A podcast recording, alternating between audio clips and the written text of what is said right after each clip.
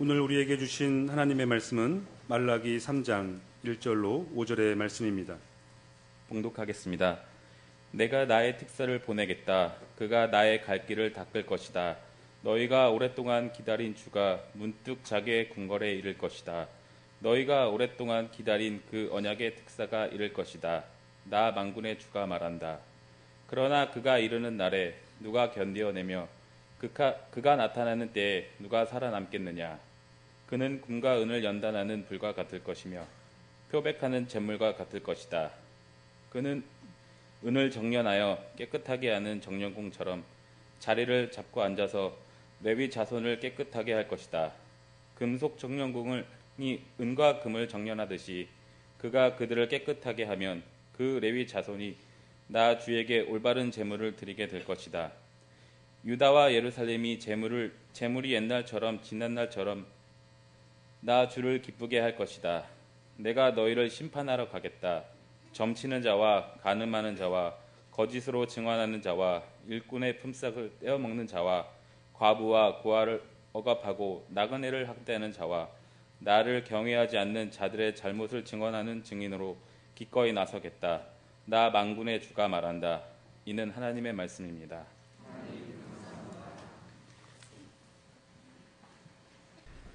오시는 주님을 기다리는 교회 여러분 모두에게 주님의 평화와 기쁨이 넘치시기를 기원합니다.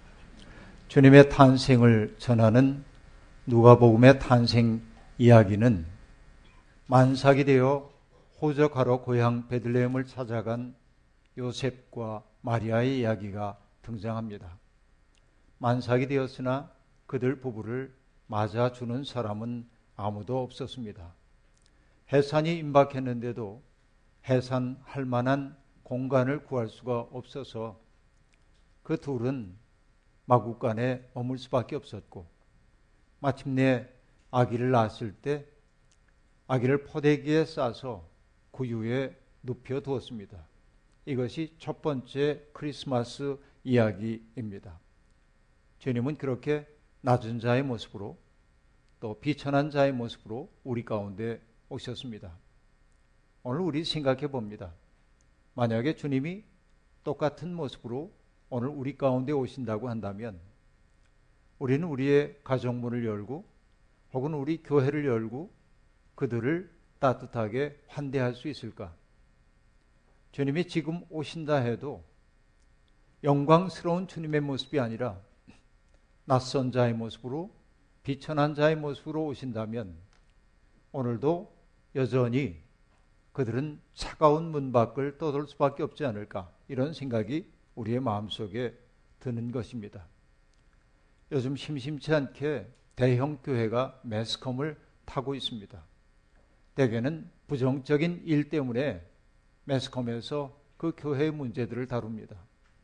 그것을 볼 때마다 암담하기 이를 데 없는 그런 마음이 떠오르기도 합니다.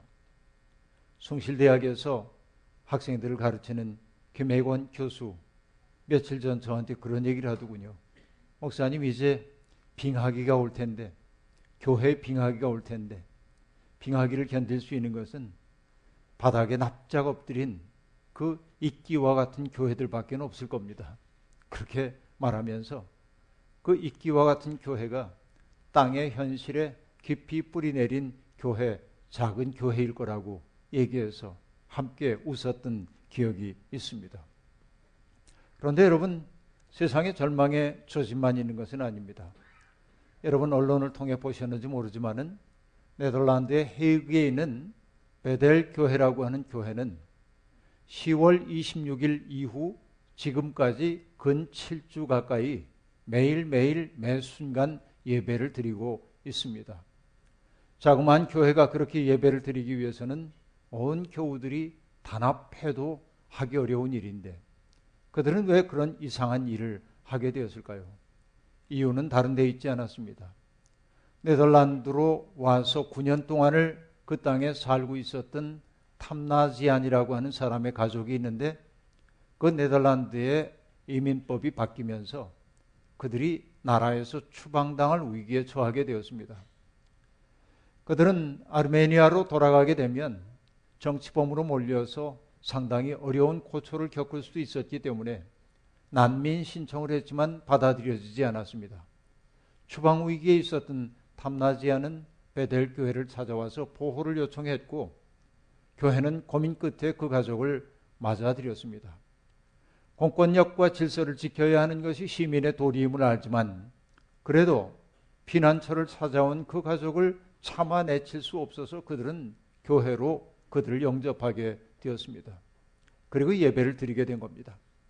왜냐하면 네덜란드의 국내법은 예배를 드리는 동안에는 어떤 공권력의 방해도 받을 수 없다고 규정하고 있었기 때문에 그들을 지키기 위해 쉬지 않고 예배를 드리고 있는 것입니다.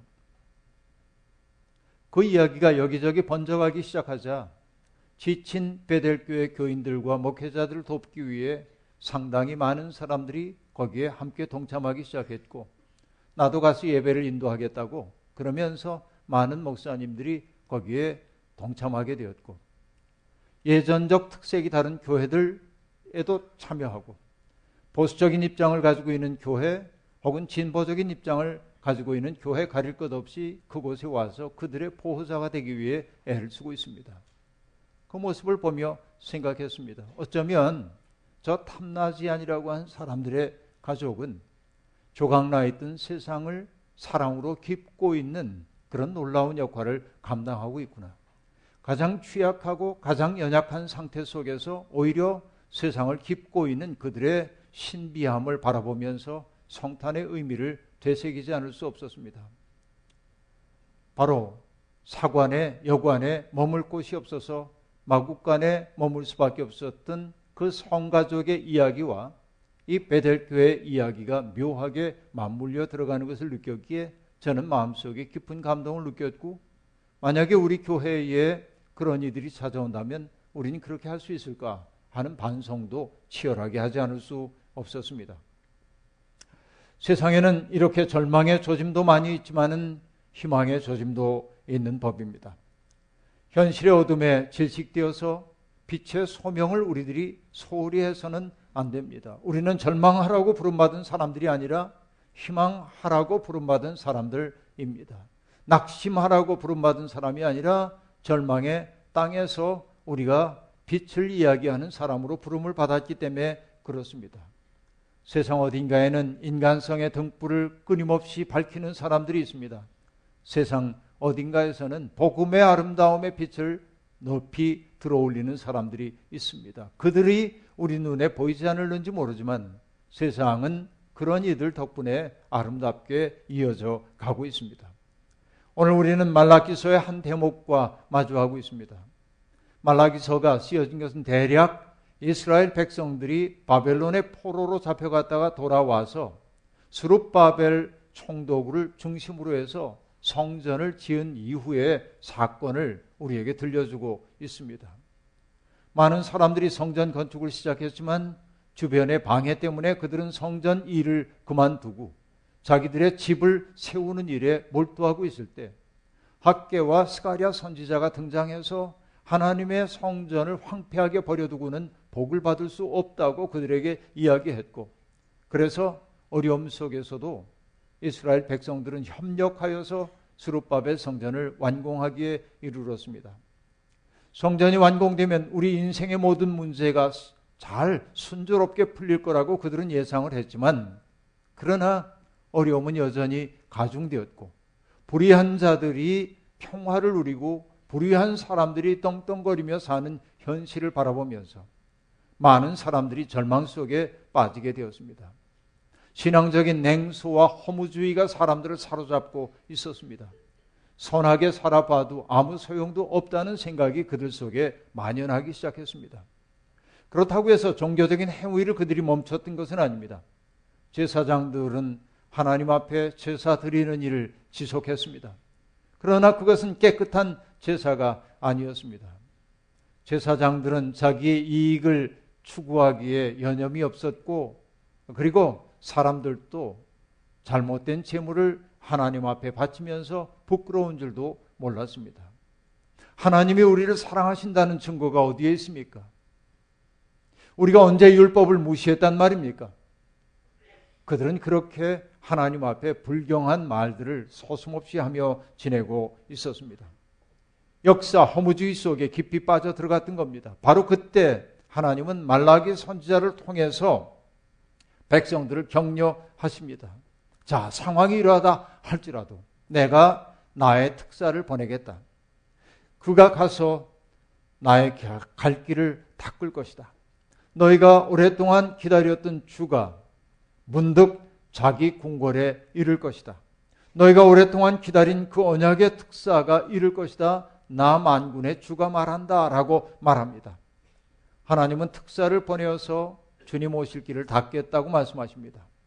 그 특사는 주로 불리우기도 하고 언약의 특사로 불리우기도 합니다. 언약의 특사가 궁궐에 이를 것이라고 말합니다. 이때 얘기하는 궁궐은 성전을 뜻하는 것입니다. 그리고 언약의 특사라고 하는 것은 더럽혀지지 않은 제사장을 일컫는 말이 될 겁니다. 여러분, 하나님이 먼저 하시는 일은 뭐냐면 역사를 새롭게 하기 위해 하나님이 하신 일은 종교를 정화하는 일부터 시작하는 거예요. 이것이 여러분 역사 변혁의 하나의 길이라고 얘기할 수 있습니다. 말라기는 하나님과 레위가 맺은 언약을 이렇게 설명합니다. 내가 레위와 맺은 언약은 생명과 평화가 약속된 언약이다. 나는 그가 나를 경외하도록 그와 언약을 맺었고 그는 과연 나를 경외하며 나의 이름을 두려워하였다. 그는 늘 참된 법을 가르치며 그릇된 것을 말하지 않았다. 그는 나를 불편하게 하지 않았고 나에게 늘 정직하였다. 또한 많은 사람들을 도와서 악한 길에서 돌아서게 하였다 라고 말합니다. 하나님과 레위 자손 사이에 언약이 맺어졌을 때 최초에 그들이 어떤 역할을 했는지를 보여주고 있습니다. 제사장들은 백성들이 하나님에 대한 경외심을 품고 살도록 했습니다. 사람들에게 인간답게 사는 것이 무엇인지 참된 법을 가르쳤습니다. 그릇된 길로 가는 사람들이 있으면 그 길은 망할 수밖에 없다고 가르치면서 정말로 가야 할 참길을 그들은 보여주었습니다. 하지만 오늘의 현실은 어떠합니까? 그렇지 못했다는 것입니다. 제사장들이 스스로 바른 길을 버렸습니다. 그리고 사람들을 곁길로 가도록 인도했습니다. 종교를 오용함으로 사람들을 타락시켰다는 것입니다. 제사장이 스스로 제 욕심에 이끌렸기 때문이라고 말합니다. 그렇습니다. 세상에서 가장 아름다운 것이 타락하면 가장 추한 법입니다. 오늘의 교회가 이렇게 세상에서 탐의 대상이 된 까닭은 뭐냐면 교회가 성스러운 삶, 초월적인 삶, 아름다운 삶을 보여주기를 세상 사람들이 기대하는데 오히려 세상 사람들이 가지고 있는 자정의 능력조차 없이 교회가 타락한 모습을 보이기 때문에 오늘 주님의 이름으로 모이는 교회는 세상 사람들에게 침뱉음의 대상이 되어버리고 만 겁니다. 하나님도 타락한 예배에 대해서 염증을 느끼십니다. 오늘 세상 도처에서 하나님을 향한 예배가 드려지고 있지만 정말 하나님이 기뻐 받으시는 예배가 얼마나 있을는지 우리는 생각해 봐야 합니다. 오직하면 하나님이 이렇게 말씀하셨겠습니까? 너희 가운데 누군가가 성전 문을 닫아 걸면 좋겠다 말이죠. 오죽하면 하나님이 그렇게 말씀하시겠습니까? 그래서 너희들이 내 재단에서 헛된 재물을 바치지 못했으면 좋겠다. 여러분, 예배 행위가 번다하게 벌어진 그것을 하나님은 기쁨으로 여기지 않는다. 차라리 성전 문 닫았더라면 좋을 것을. 여러분, 이것이 오늘 우리 교회가 돌아봐야 할 두려운 이야기입니다. 그리고 하나님이 말씀하잖아요. 그릇된 예배를 드리는 사람들을 향해서 나는 너희들이 싫다. 나는 너희들이 싫다. 나 만군의 주가 말한다. 너희가 바치는 제물도 이제 나는 받지 않겠다. 이것이 이스라엘의 현실 이었습니다. 하지만 언약의 하나님은 그런 현실 가운데 그들을 버려두지 않고 특사를 보내서 그들을 새롭게 만드신다고 말합니다. 그 특사는 정화하는 불처럼 그들에게 다가올 겁니다. 심판하는 불처럼 다가오게 될 겁니다. 그래서 그 특사가 하게 될 일을 오늘 본문이 뭐라고 얘기하고 있습니까? 금과 은을 단련하는 불처럼 그분은 오실 것이고 표백하는 잿물처럼 그들 가운데 오실 것이라고 말하고 있습니다. 그렇습니다, 여러분. 정말로 우리가 하나님 앞에 선다고 한다면 하나님 앞에 내가 떳떳하다고 말하기 전에 내가 얼마나 하나님 앞에서 죄된 존재인지 내가 얼마나 부족하고 허물이 많은 존재인지를 그 앞에 시인해야 합니다. 여러분, 하나님은 우리를 하나님의 형상에 따라 지어주셨지만 이 속된 세상에 사는 동안 나를 지켜내기 위해 욕심부리며 살다 보니 우리는 불투명한 존재가 되었고 사람들은 우리를 보며 하나님을 보지 못한다고 말하고 있어요. 이것이 타락한 우리 존재의 모습입니다. 마음의 창이 흐려진 결과 우리는 하나님을 보지도 못하고 하나님을 드러내지도 못합니다. 정말 오랫동안 교회 다녔습니다. 그러면 우리의 자아가 무너지고 정말 내 속에 있는 하나님의 성품의 씨앗이 발아해야 할 텐데 수십 년을 교회를 다녀도 그 자아의 한계에서 한 걸음도 밖으로 나가지 못하는 신앙생활 이게 얼마나 부끄러운 일인지 알 수 없습니다. 얼마 전 여러분 EBS 그 자연 다큐멘터리에서 보았던 한 대목이 떠오릅니다. 녹색 동물이라고 하는 다큐 프라임에서였는데 참 흥미로웠습니다. 그런데 거기에서 그 가운데 하나 이게 떠오릅니다. 산에서 자라나는 헛개나무가 어떻게 번식하는지를 보여주는 대목이었습니다. 헛개나무는 씨앗이 씨앗의 그 껍질이 두꺼워가지고 자연 상태 속에서의 발화율은 0.8%에 지나지 않습니다. 100개가 떨어져도 하나가 발화하기 어려워요. 왜냐하면 씨앗이 이 껍질이 너무 두껍기 때문에. 그런데도 헛개나무가 숲속에 번져가고 있는 것은 어떤 비밀이 있는 겁니다. 헛개나무의 번식을 돕고 있는 조력자가 있었는데 그 조력자는 바로 사냥이었습니다. 겨울이 되어 사냥이 먹을 것을 찾아다니다가 먹을 것 없는데 늦게까지 있었던 사냥 열매를 삼킵니다. 그리고 과육은 소화가 되고 그리고 소화가 되지 않은 씨앗은 배설합니다. 그러나 배설되는 헛개나무 씨앗은 이 사냥의 소화액과 버무려져서 상당히 얇은 채로 배설이 됩니다. 그 때문에 사냥의 변 속에서 그것을 양분으로 취하면서 사냥의 씨앗은 싹을 틔웁니다.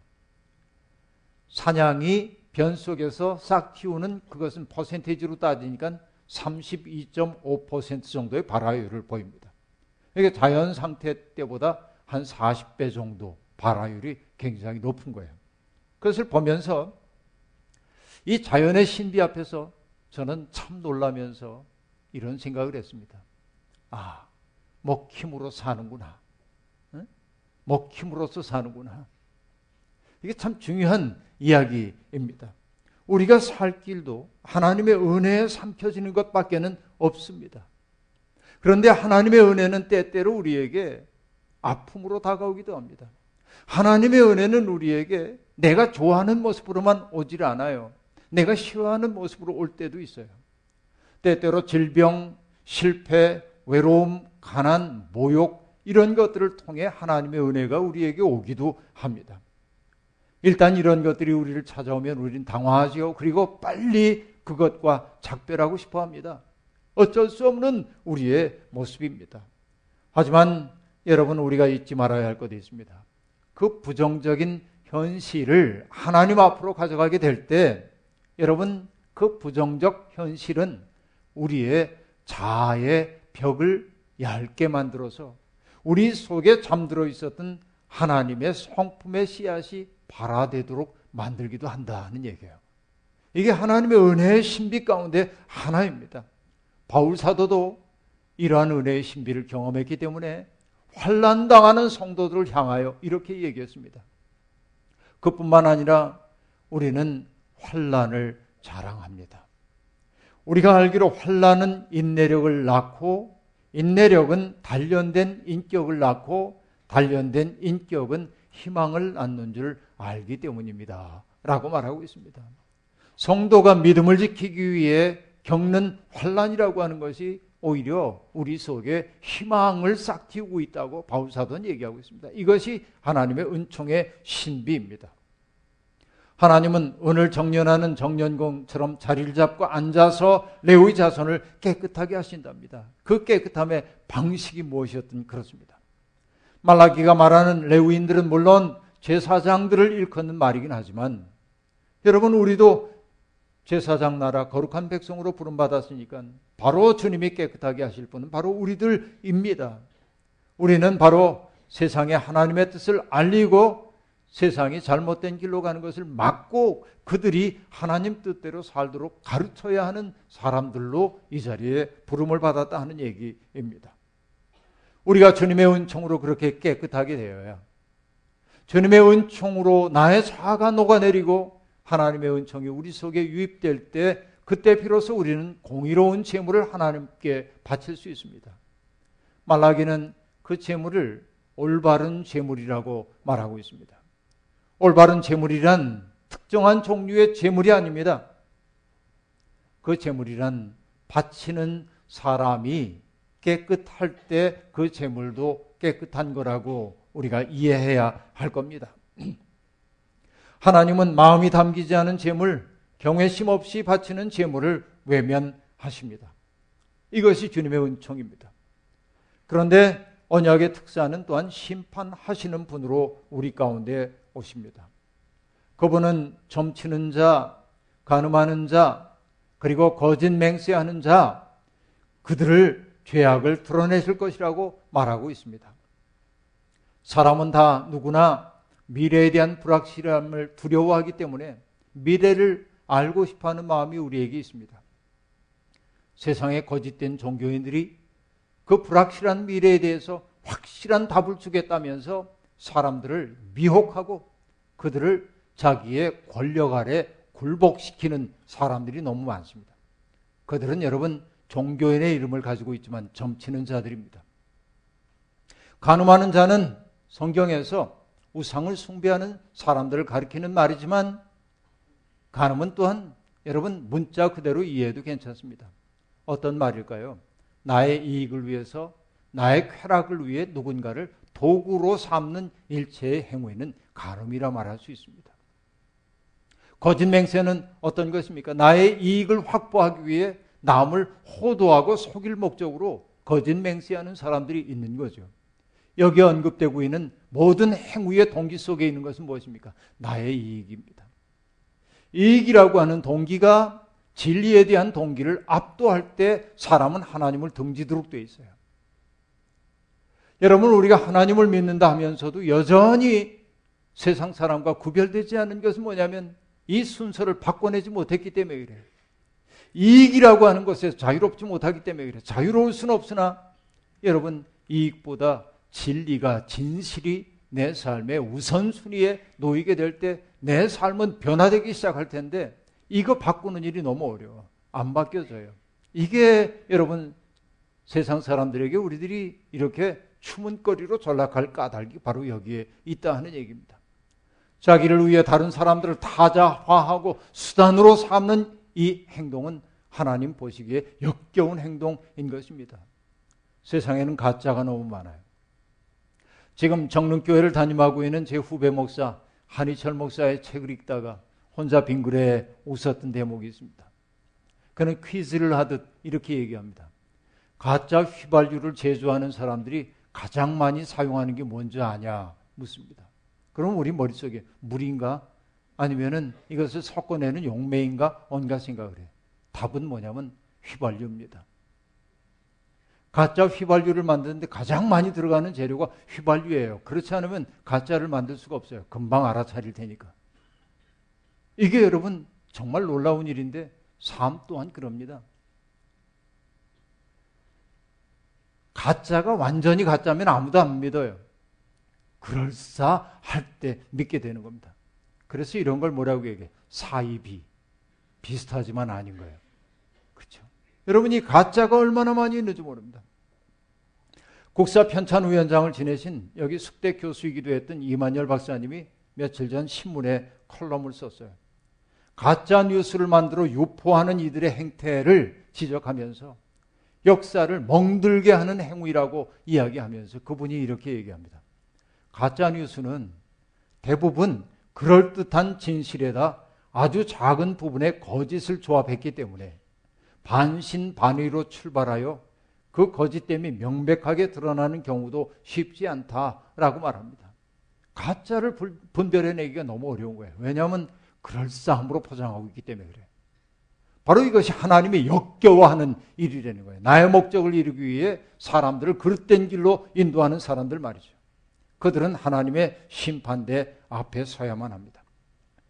또한 언약의 특사는 품꾼들의 아, 그 품삯을 떼먹는 사람들을 심판하십니다. 과부와 고아를 억압하고 나그네를 학대하는 자를 심판대에 세우실 것이라 말합니다. 여러분, 사회적 약자를 억울하게 만드는 사람들은 하나님을 적으로 세운 사람임을 잊지 말아야 합니다. 갑질 이야기가 어제 오늘의 일이 아니지만 왜 이렇게 이 갑질이 사라지지 않는 겁니까? 여러분, 조직적으로 이루어지는 갑질도 물론 있지만 개인의 삶 속에서 벌어지고 있는 갑질 또한 얼마나 많은지 모릅니다. 얼마 전에 여러분 우리가 뉴스를 통해 봤습니다마는 뭐 그 드라이브인 햄버거 가게에서 뭐 햄버거 주문한 게 잘못 나왔다고 아르바이트생에게 이렇게 던지는 걸 봤습니다만 그거 너무 큰 사회적 문제가 됐는데 근데 얼마 전에 또 그런 일이 벌어졌더라고요. 누가 SNS에 걸어놓은 걸 보니까 동영상을 보니까 이번엔 이렇게 던진 게 아니라 봉지를 뒤로 해가지고 있는 힘껏 얼굴에 집어 던집니다. 그 앞에 서 있는 아르바이트생은 인간이 아닙니까?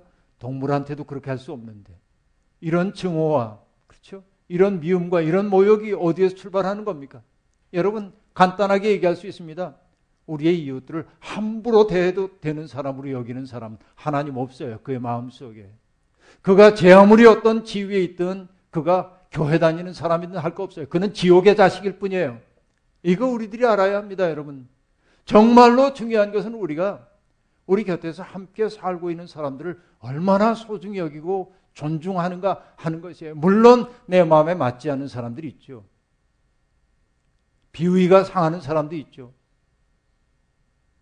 씁쓸한 느낌을 자아내는 사람도 있죠. 그럼에도 불구하고 우리가 잊지 말아야 될 것. 그는 길을 잃어버린 사람인지 모르지만 그의 속에 하나님의 형상이 잠재되어 있다는 사실을 알아야 하고, 그렇죠? 그렇기 때문에 우리는 누구도 경멸해서는 안 되는 거예요. 여러분, 하나님은 이렇게 억울함을 당하는 사람들의 편에 선다고 오늘 성경이 분명히 얘기했어요. 그렇게 사람들을 이용가치로 보거나 함부로 대하는 사람들의 마음에 하나님 없어요. 하나님을 경외하는 사람들이라면 절대로 그렇게 할 수 없습니다. 세상은 여전히 어지럽습니다. 그러나 여러분, 이 어지러움 속에서도 주님이 우리에게 오고 계십니다. 우리와 더불어 새로운 역사를 시작하자고 주님 오고 계십니다. 삶이 힘겨울수록 오시는 분에 대한 그리움을 품고 살아야 합니다. 여러분, 지난주 설교에서 기다림은 그리움이라고 얘기했는데 기다림은 그분에게로 가는 것이라고 얘기했는데 여러분 과연 그분에 대한 진짜 그리움을 품고 있습니까? 심리 치료가인 이승현 선생님은 그리움이라고 하는 말을 그리다, 그리다라고 한 말에서 온 것으로 설명하고 있습니다. 마음에 그리고 있으니 그리움이라고 이야기합니다. 내 마음 속에 몸과 마음 깊이에 있지 않은 것은 생기 있게 그릴 수도 없고 그리워할 수 없어요. 정말 우리 주님을 그리워하고 있습니까? 주님이 내 마음속에 오시기를 그렇게 간절히 그리워하고 있습니까? 여러분, 그 그리움을 품고 사는 사람은 세상에서 희망을 만드는 사람이 될 겁니다. 세상이 제 아무리 어둡다고 해도 그 그리움을 품은 사람은 낙심하지 않을 겁니다.